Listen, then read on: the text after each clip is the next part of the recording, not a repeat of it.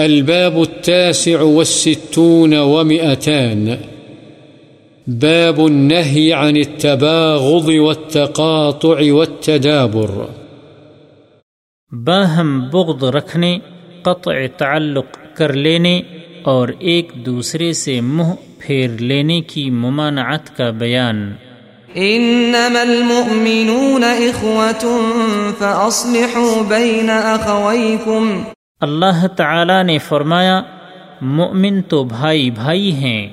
اذلۃ علی المؤمنین اعزۃ علی الکافرین، نیز اللہ تعالی نے فرمایا مؤمن مؤمنوں پر نرم ہیں اور کافروں پر سخت۔ محمد الرسول اللہ والذین معه اشداء علی الكفار رحماء بینہم، اور اللہ تعالی نے فرمایا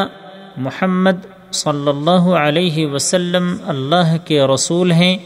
اور ان کے ساتھی کافروں پر سخت ہیں، آپس میں مہربان۔ وعن انس رضی اللہ عنہ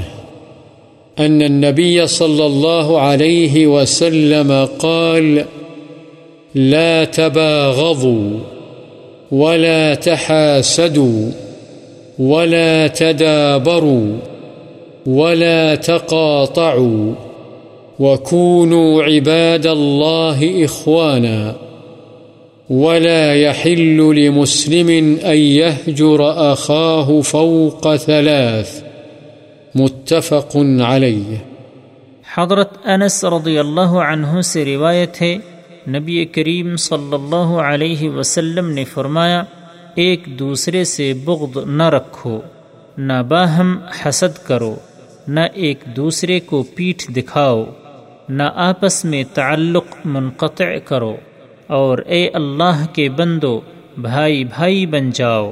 کسی مسلمان کے لیے یہ جائز نہیں ہے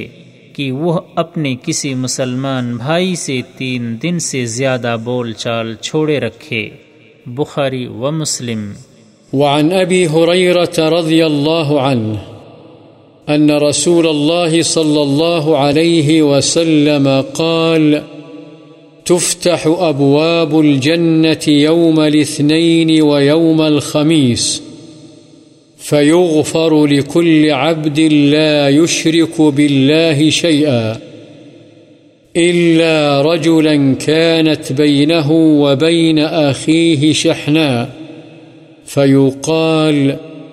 أنظروا هذين حتى يصطلحا، أنظروا هذين حتى يصطلحا، رواه مسلم، وفي رواية له: تعرض الأعمال في كل يوم خميس واثنين، وذكر نحوه۔ حضرت ابو ہریرہ رضی اللہ عنہ سے روایت ہے رسول اللہ صلی اللہ علیہ وسلم نے فرمایا پیر اور جمعرات کے روز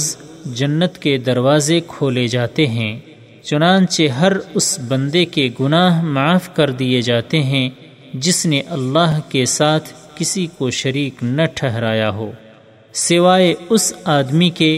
کہ اس کے اور اس کے کسی مسلمان بھائی کے درمیان دشمنی ہو۔